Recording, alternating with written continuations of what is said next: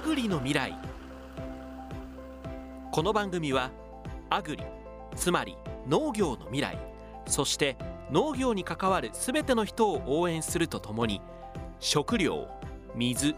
環境に関わる地球規模の課題解決に取り組むきっかけになる情報をお届けいたします。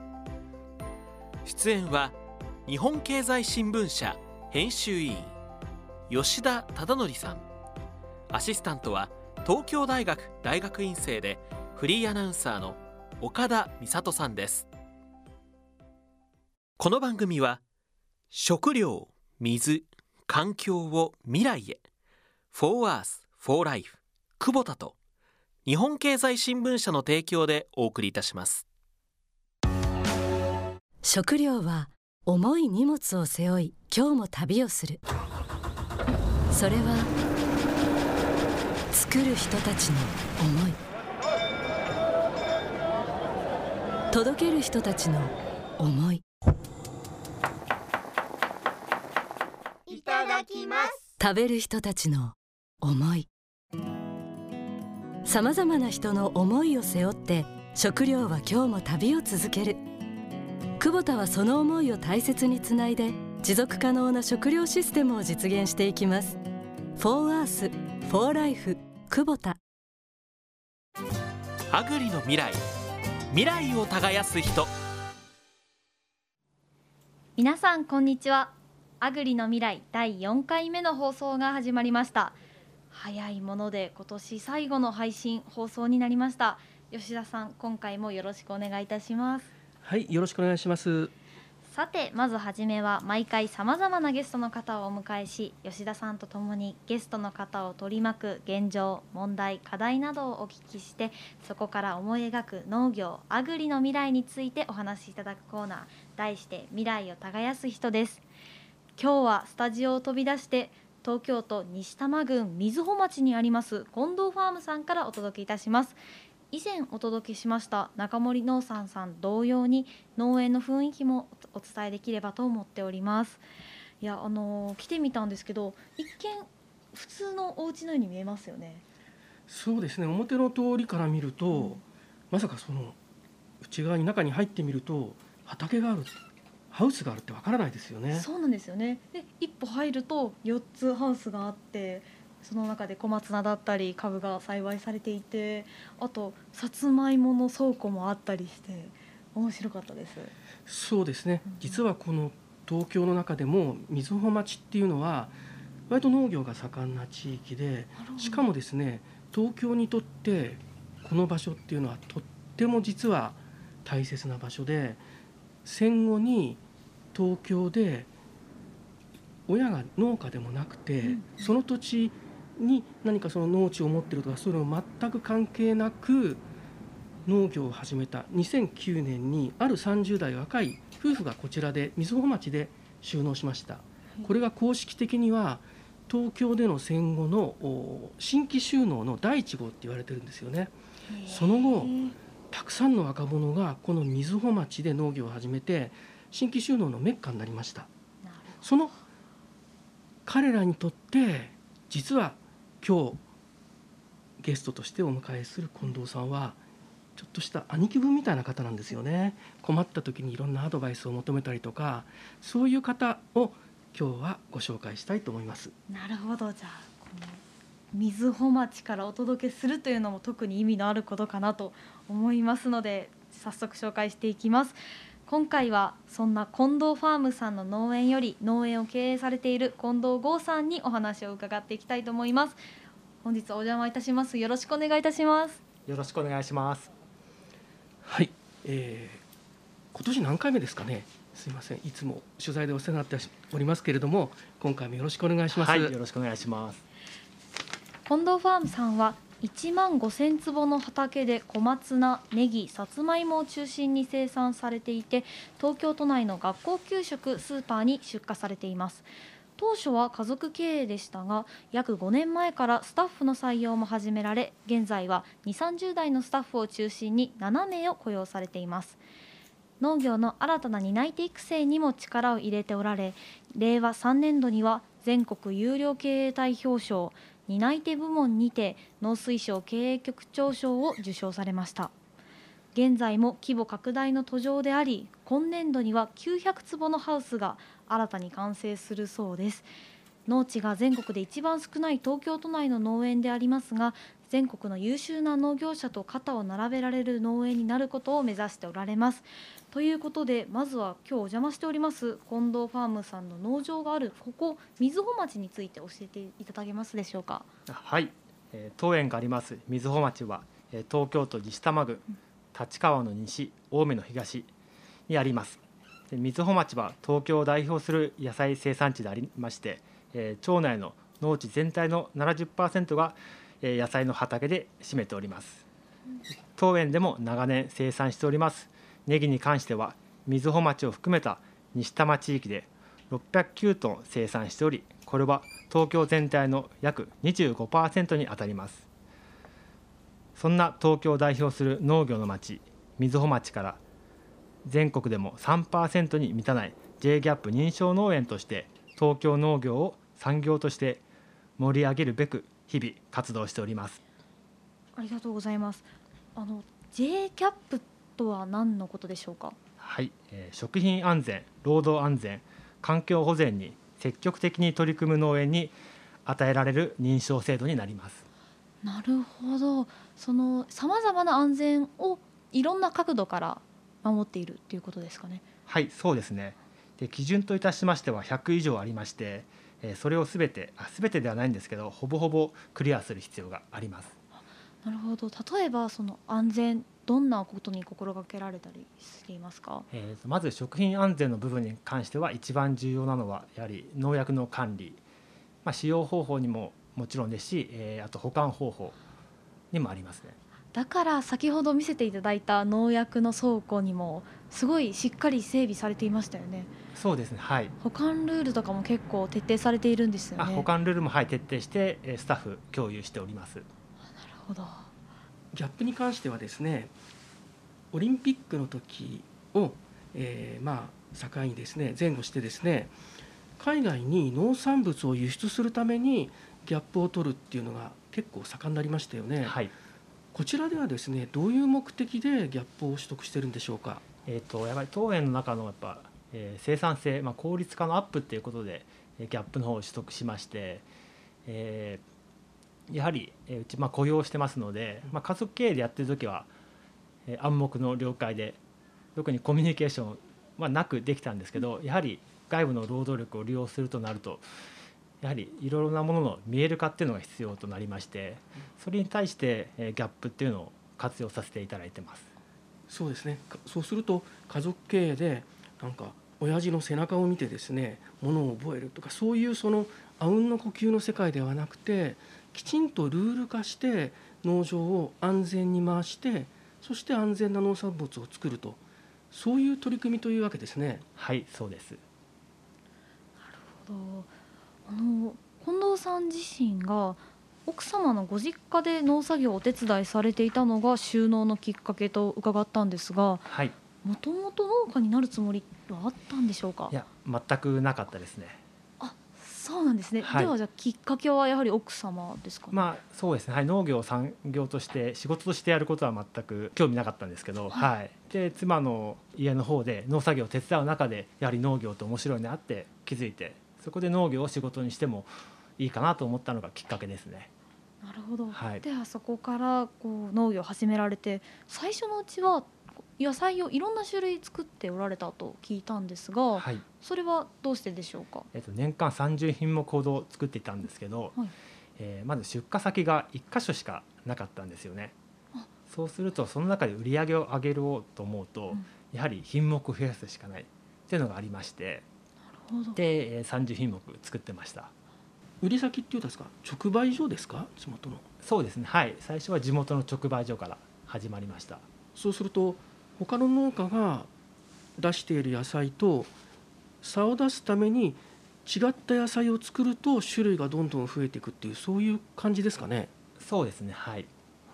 具体的にどんな野菜作られていたんえーですか、多分思い浮かぶ野菜は全て作ってたと思うんですけどもうネギもちろん今作ってる野菜含めてそれ以外にも、まあ、トマトであったりナスであったりほうれん草人参と本当いろいろ作ってました。じゃあもう1年間ずっとこういろいろな野菜を作ってということですよね。はい。それってすごくその手間だったりその管理とか収穫いろいろ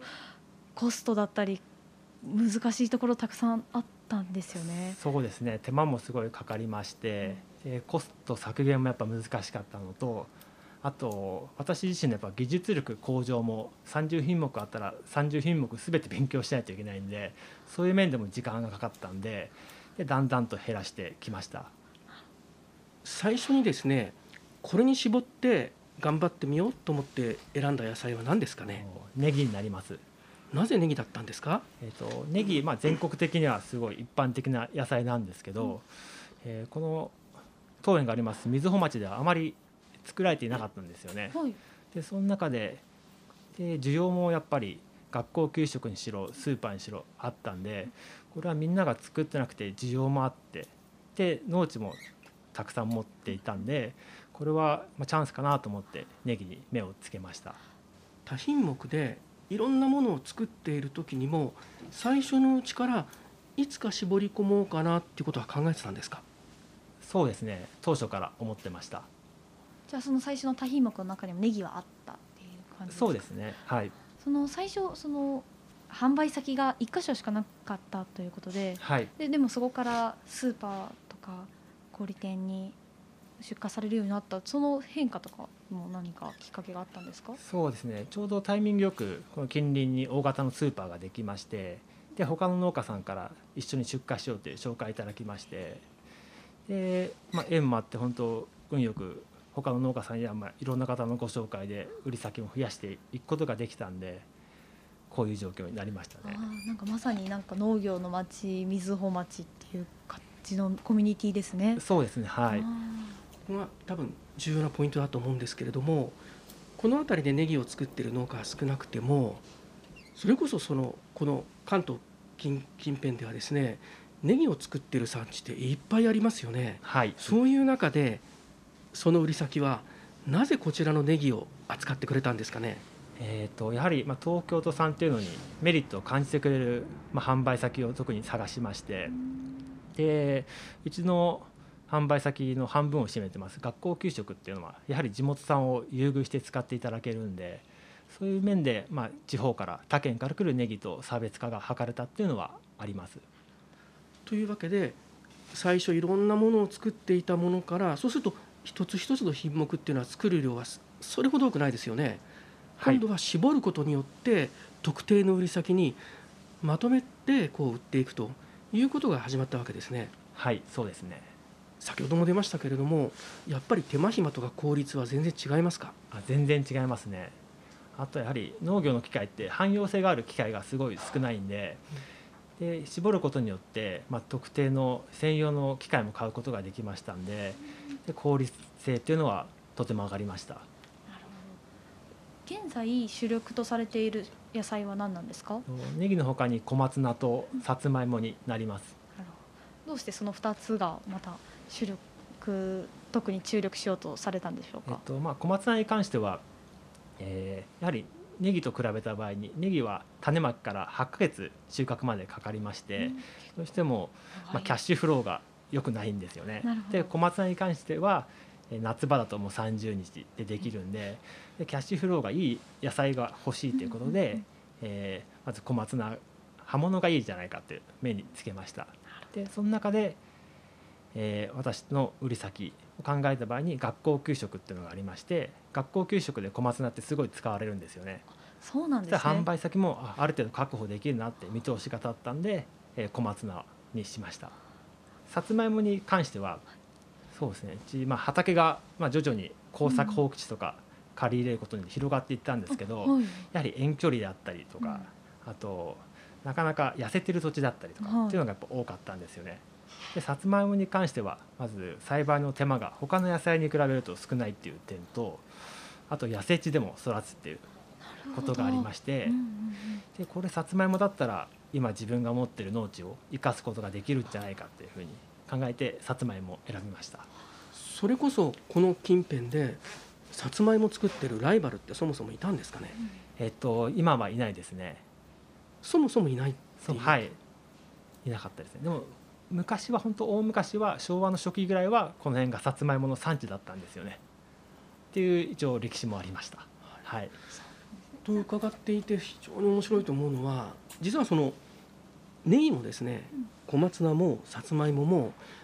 当たり前にこう普通にスーパーに行けばあるように見えるんですけれども、はい。実はこの地域だとそもそもあんまり作ってる人がいなくて実はニッチだってことですよねそうでしたね。はい。それやっぱ戦略的にこう考えたってことですね。そうですね。やはり人と違うことをやらないと生きていけないっていうのはやっぱありましたんで、はい、そういうのは考えましたね。面白いですね。だから最初はですね、人と違うものを直売所に出すために種類を増やしていったと、うんうん。うんそれが営農をですねより効率化するために絞ったものでも人と違うものを作るっていう作戦に切り替わっていったわけですね。はいそうですねなんかそこにすごい経営者としての能力を感じますよね。でそんな近藤ファームさん先ほどもお話ししていただきましたこちら西多摩郡の瑞穂町にあるんですが東京で農業をやるハンデと逆に強みとは何でしょうか、えーまずハンデはやはり日本で一番農地が少ないって言われてるだけあってはい。畑がないんですよねだから規模を広げたくてもなかなかいい畑が見つからないっていうのがありますね。と見つかったとしても一つ一つがやはり小さいんで大規模化、まあ、効率化しづらいっていうのはハンデだと思ってます。強みに関しては2点あると思うんですけどまず1点目はまあ消費者が近いってことで売り先が他県に比べるとたくさんあるっていうところが1点目ですね。で2点目はやはり人口が多いんで農業をやりたい方もたくさんいるんですよね。うん。で人材確保っていう面でも恵まれてる場所ではないかなと思ってます。ですね。あえて言うとその強みなんですけれども、はい、弱みが強みに変わるというかですね、うん。まあ、先ほどのその品目の選び方もそうなんですけれども当たり前のものでも東京だから実はそれほど作ってなくて強みになると共通だと思うんですが実はですね東京の平均的な農地面積って1ヘクタールもいってないですよね、そうですね。はすっい、ごく実はちっちゃい系ばっかりなんですよねなのでこのさんのところ確か5ヘクタール5ヘクタールですね。ですよねだから地方の大産地と比べれば大きくなくても東京だと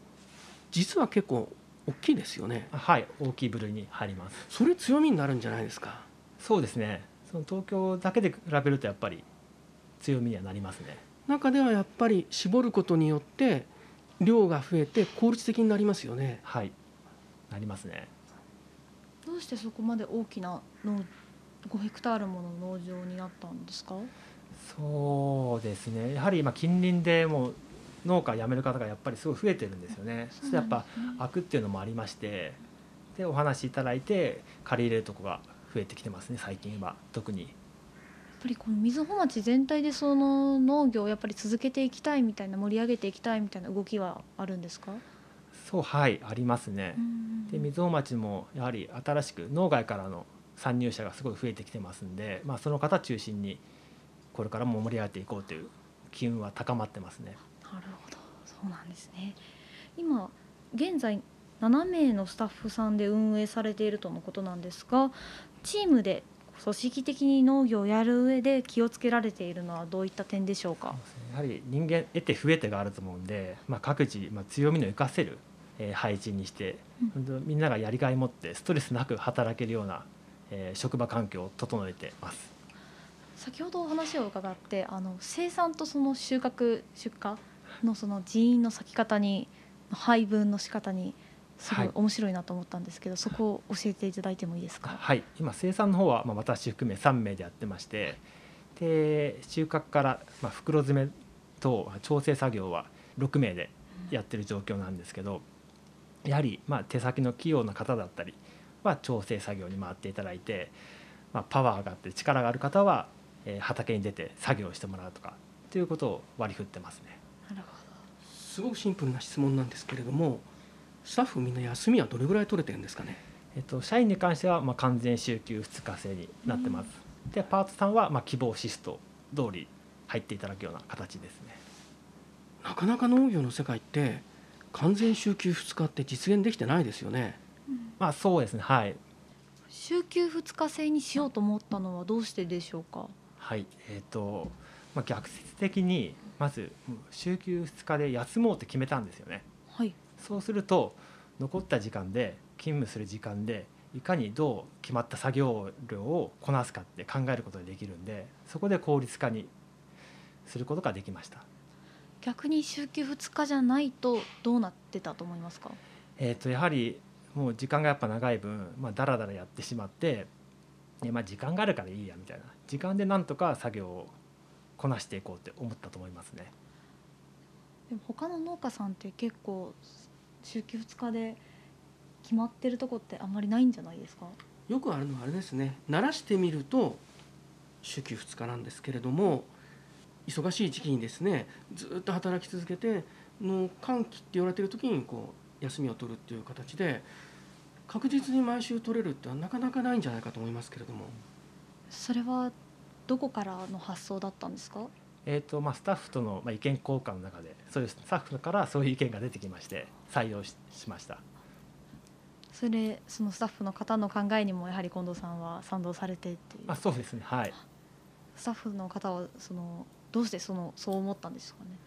そうですね、えーとまあ、スタッフの方もいろいろ今まで、えーいろんな会社とかいろんな仕事を経験した中で、まあ、自分なりに思ったことがそういう判断だったっぽくて、はい、週休2日制に変えて皆さんの反応とかいかがですか？そうですね。やはりプライベートも充実することができるんでそれが仕事にも生かされるっていうのはすごいありますね。はい。全体を伺っていて感じるんですけれどもつまりまあ農業やるときにですね作物が大好きだとか自然が好きだとか、まあ、いろんな動機があると思うんですけれども伺ってみるとですね近藤さんの場合ってとってもあれですね。経営っていうのをすごく意識されてますよねマネジメントするっていうこと、それはそもそも振り返ると当初からそういうことを目指してきたんですか？当初からそういうことを、はい、目指してまして。で私が就農した時も、まあ、今と変わらず、えーまあ、農業の後継者不足であったり、まあ、耕作放棄地の拡大であったりっていうのは騒がれてたんですよね。でそれってそもそも農業がやっぱ、まあ儲からないっていうところがありまして。だからやっぱ儲かる農業をしないとそういうところも改善できない農業が結局発展しないっていうのはまた、まあ、そこで私思いましてやはりじゃあ農業っていう生産だけじゃなくて農業経営っていう部分がやっぱ大事になると思って今そういう気持ちでやってますね。はい、もともと奥様のご実家が農家で農地もあったわけですよね当然ながら、機械もあったんですよねおそらく。まあそうですねはいというす。ことはそういうもともとのこの代々の農家のインフラがあるところに近藤さんという外からのこの目線が入ってくることによって家族経営とは違うスタイルが今できてるっていうそういうことを感じますね。そうですねはい。近藤さんのようなその卓越した先見性というか、マネジメント能力どこで養われたものなんですか？そうですねやはりまあ行政であったり、まあ、いろんな民間の機関であったり、はいえーまあ、講座みたいなの開いてますんで、まあ、そういうのは積極的に参加したりあとはまあ本で学んだりとかいろんなまあところから多角的にやっぱ情報を仕入れて自分の中で解釈して応用してうん実施するって形ですかね。はい、でも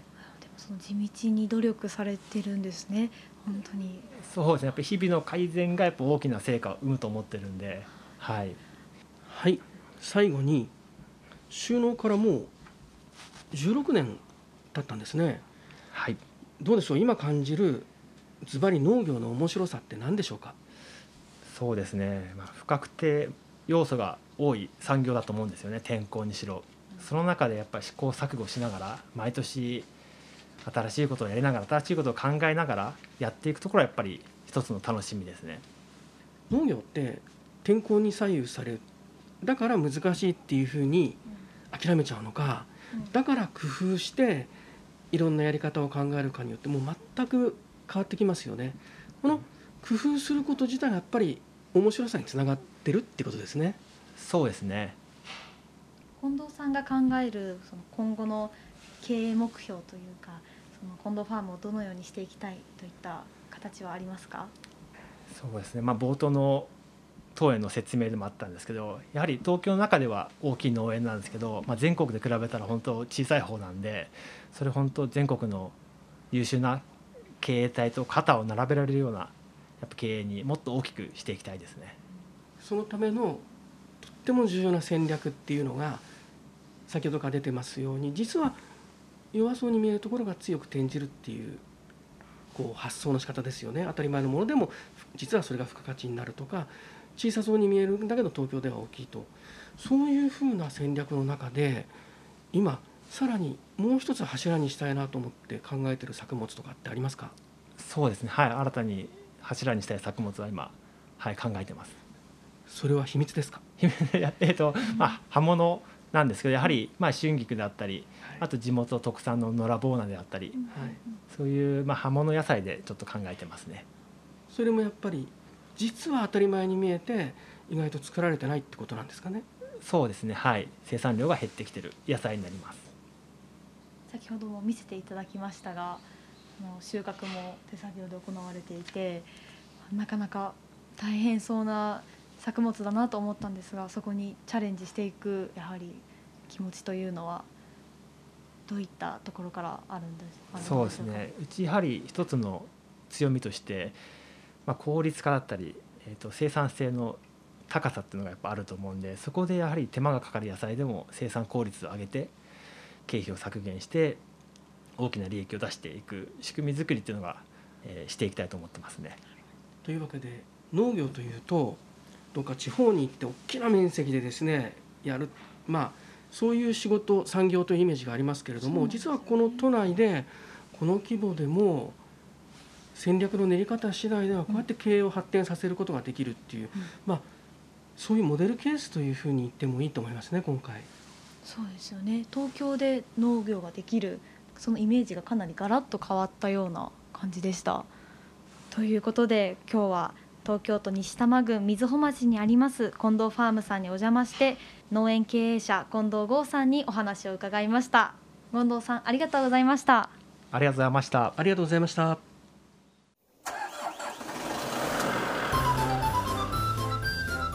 アグリの未来。さて毎回違った内容でお送りする次のコーナーは月替わりでいろんな角度から農業をお伝えするコーナーです。今回は農家さんの SNS 発信を取り上げてみたいと思います。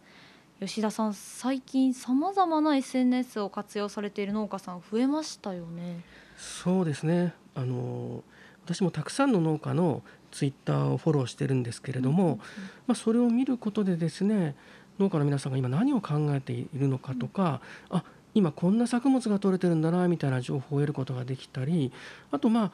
彼ら同士でこうフェイスブックでいろいろ意見交換したりとかですねまあそれぞれ思い思いの目的で結構うまく活用してるんじゃないかなと思います。なるほど。なんでそんなに自分たちで積極的に SNS を使おうとされているんでしょうか？岡田さんはなぜだと思いますか？そうですね、私のまあ予想なんですけど、ま、若い人たちでもこう農業やりたいって思う人たちが徐々に増え始めてそんな中でこう経験や知識がやっぱり元から農業をやっている方に比べると少ない中で自分たちの何か個性とか特性を生かそうと考えた中でやっぱり私たちデジタル世代というかデジタルネイティブ世代ということでなんか当たり前である SNS をこうやってみようっていうそのハードルが低いからこのように SNS が広まっていってるんじゃないかなと考えてるんですけどもどうでしょうか？はい、えーデジタルネイティブという言葉とはるか遠い世界に生きている私から言うのはなかなかあれなんですけども まあ見ていて感じるのはですね多分その農業の世界ってそうは言ってもこういろんな悩みとか例えば栽培うまくいかないとかあるいはですね私まあツイッター等を見てあこれはと思うのは直売所軒先で売ってる野菜をこう盗まれちゃうとかですね、畑にゴミ入れられちゃうとかそういうのって言いたくてもなかなかその地域の中でこう言っても伝わらないこともあるかもしれませんけれどもそういうのをツイッターで発信して他の地域の農家が「ああそれは困ってるよね」とか「それは何とかしなきゃいけないよね」みたいな、まあ、共感を得ることでですねちょっとこう元気になるっていうパターンまああるんじゃないかなと思います。あともう一つはこれはあのとてもポジティブなケースだと思うんですけども、うんうん栽培技術とかの意見交換とかやってますね。えあの。具体的にどんな意見交換になってるんですか？前ですねある農家、うん。野菜作ってる農家取材に行った時にハウスなんですけども私がインタビューしてる最中にですね彼はこうなんか口元にこうマイクかなんか下げてるんですね。ヘッドホンからなんか聞きながら。で取材してる最中は多分うん聞いてなかったのかもしれないですけど、それ何ですかって聞いたらクラブハウスでうん各地の農家と栽培方法について情報交換してあそちらの地域はこうやってんだうちはこうやってるよ。いや実は病害虫対策ってこうやったらいいよみたいな情報交換に使ってるんで、まあなかなかこう教科書に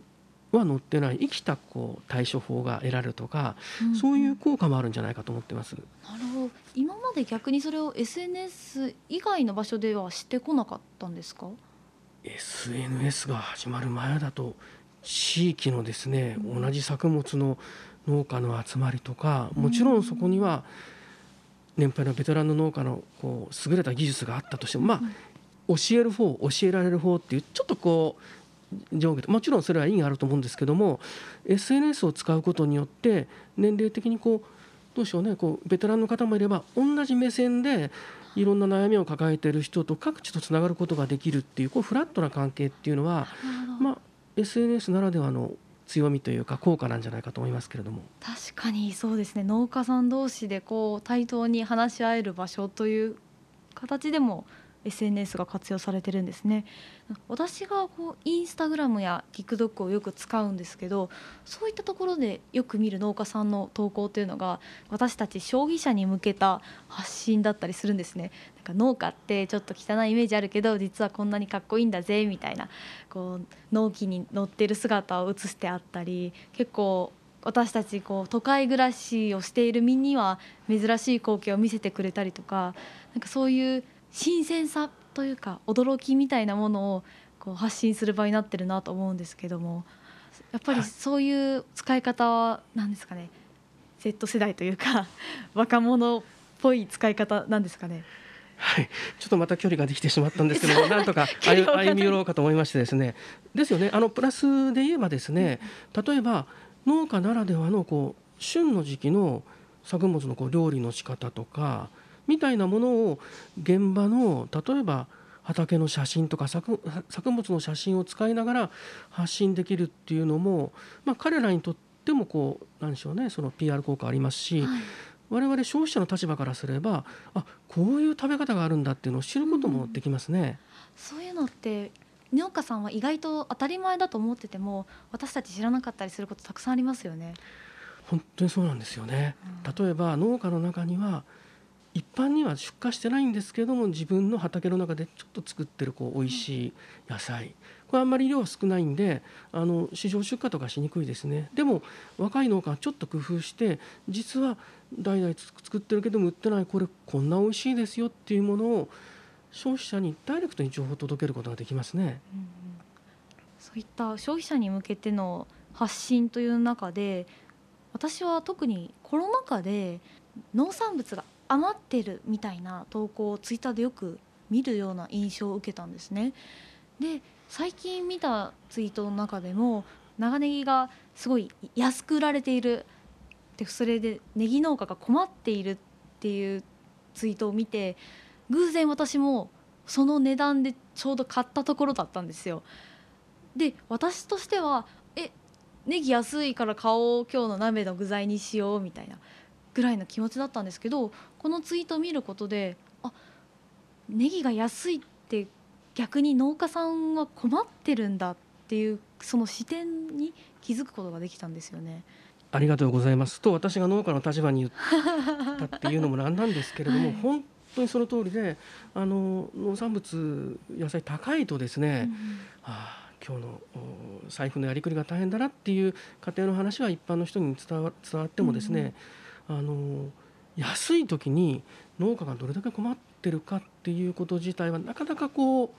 都市の生活と田畑が離れてしまったことによってなかなかこうリアルに感じることができない事象じゃないかと思うんですね。うん、それをあの知ることができ伝えることができるっていうのもとても重要な価値だと思います。うん吉田さんが最初におっしゃってくださったような農家さん同士の情報共有の場としての SNS 活用もあったり逆に農家さんから消費者非農家への発信の仕方といういろいろな SNS の活用の方法があるなということで今後ももっといろいろな方が他の媒体やメディアを使って発信されていくのかなと思うのでそこは注目していきたいなと思っています。そうですね。普段農業と接することの少ない消費者もですねちょっと興味があったらちらっと見てみるとですねそこにはまあ普段こうどうでしょうねスーパーの青果物売り場とかそういうところに見るだけではわからない農業の世界に接することができるかもしれないですね。ということで今回は農家さんの SNS 発信について考えてみました。また次のコーナーもお楽しみにここでお知らせです。次回2023年1月配信分は1月19日に京都で開催される株式会社久保田主催のオンラインイベントグランドブレーカーズの会場にお邪魔いたしまして公開収録を実施する予定です。通常の配信スケジュールより1週間遅れてラジオの放送日と同じ1月27日金曜日の配信を予定しています。会場の雰囲気とともにお送りいたしますので次回の配信もお楽しみに。久保田ストーリー。このコーナーは農業の未来を応援し共に取り組んでいく株式会社久保田の思い。また久保田で働く人や久保田が作り出すものに焦点を当ててそれらにまつわるストーリーをご紹介していきます。このコーナーはラジオ日経と株式会社久保田の共同企画制作でお送りします。今日はついに来月2023年1月に開催されます久保田のオンラインイベントグランドブレーカーズについて農機国内営業部の村瀬美希子さんと森ゆかりさんにお話を伺います。よろしくお願いいたします。よろしくお願いします。アグリの未来の第1回放送でも能登さん若園さんにご出演いただきグランドブレーカーズについては少し触れていただいておりますが改めてどんなイベントか教えていただけますでしょうか？はい。農業機械の製造販売だけでなくお客様の経営に寄り添ってソリューションを提供していきたいという私たち久保田の思いを表現し農業の第一線で活躍する皆様と一緒に未来を考え価値を作っていく場それがグランドブレイカーズです。社会が変化する中で農業経営もどんどん変化していきます。生産者も消費者もこれからの農業について新しい情報を求めている方も多いのではと感じています。今回の2023新春は過去3回の経験と参加者の声にも応えて生産の部分だけではなくてイノベーションや販路拡大事業承継地域のテーマなど今まで以上に幅広いコンテンツを揃えています。あとはアグリの未来の1月配信の公開録音もありますね。番組の公開収録の紹介までありがとうございます。このグランドブレイカーズ私もサイトホームページを拝見させていただいたんですが一言で言うとかっこいいですよね。あのまさに今まであの我々が抱いていたこう農業のイメージとは全く違うものを感じます。これまでの実際参加された方からはどういった反応やお声があったんでしょうか？はい。イベントアンケートでもえー、全国で活躍されている方々の話は非常に勇気づけられたなど多くの嬉しいお声をいただいていましたがイベント当日に参加者の方が自由に投稿できるチャットでも、えー、言葉だけで農業の未来を語るよりこのかっこいい映像を一度見せる方がよっぽど影響力があるですとか明日から頑張ろうという気持ちになります。ラップがかっこいいなど開催してよかったと思える投稿をたくさんいただいています。ラップですか？はい私も初めえラップと思いましたが、えー、出来上がった映像と一緒に見た時に、えー、農業経営者のリスペクトが詰まったかっこいい曲だと思いました。ただ久保田とラップというのがこれまでのイメージになく視聴される方々の反応が気になっていたのですがご覧いただいた方々からも好評でグランドブレイカーズを表す曲になったと感じています。はい、あのラップぜひですね皆さんもあのこのホームページサイトの下の方にリリックムービーという動画があるのでぜひご覧いただきたいんですがあのちょっと高いところから撮った映像があったりあともう従事されている方のすごく生き生きした表情にラップもですねあの歌詞もそれからあの映像の切り替えも含めてすごくなんていうんですかねあの面白い農業って面白いあの本当にいいものなんだっていうのを作ってる側が感じるのもすごく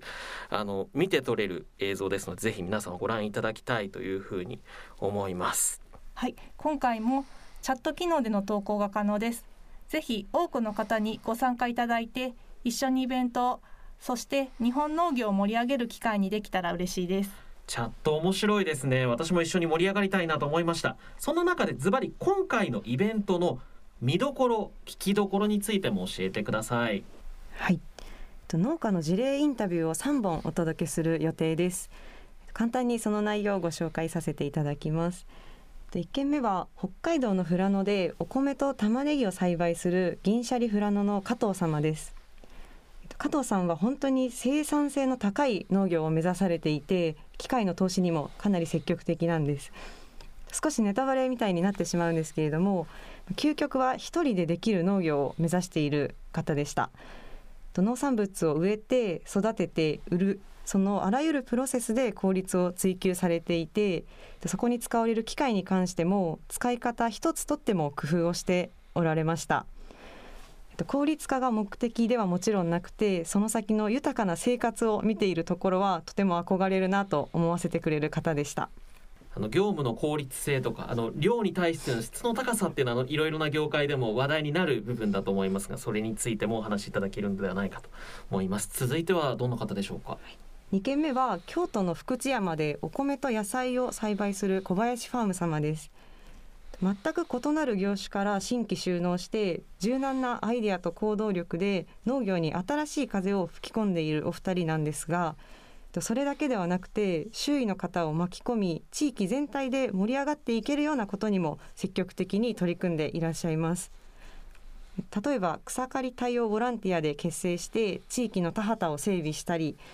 地域の農家さんが生産しているものを扱うブランドを立ち上げて都心部の消費者と結びつける取り組みをしたり自分たちだけが輝くのではなく地域や他の農業者の方が輝くような取り組みをされています。の異業種からこう新しい業界に飛び込まれる方がこう新しい風っていうのをね吹かせる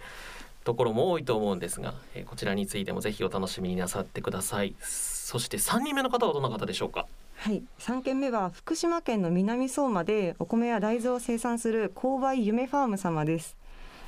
購買夢ファーム様は東日本大震災で被災された地域なんですけれども地元を盛り上げようと早くから農業の取り組みを進められておられます。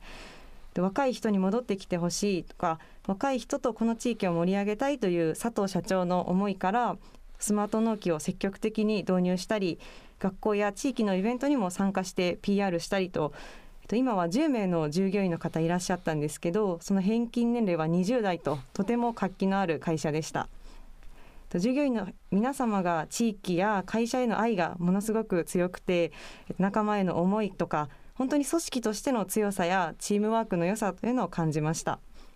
お三方ともやり方はいろいろなんですけれども農業の可能性を見ている皆様の姿が伝わるインタビュー映像が見どころになっています。当日放映される予定の各事例のインタビュー3本あるんですがそれぞれの方についてのお話をいただきました。このグランドブレイカーズの開催日時ですとか概要についても教えていただけますでしょうか？はい、えー、日程は2023年1月19日の木曜日、えー、午前10時から午後3時までの開催となります。参加費は無料で事前登録さえいただければどなたでも参加視聴が可能です。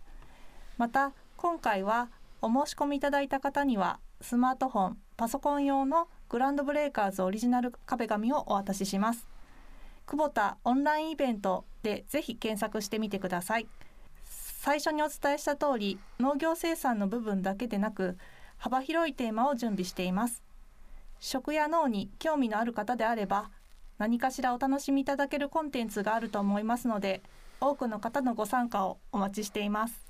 お話を伺うだけでも楽しみになってきました。ぜひ番組アグリの未来の公開録音部分も合わせて皆さんにもお楽しみいただきたいと思います。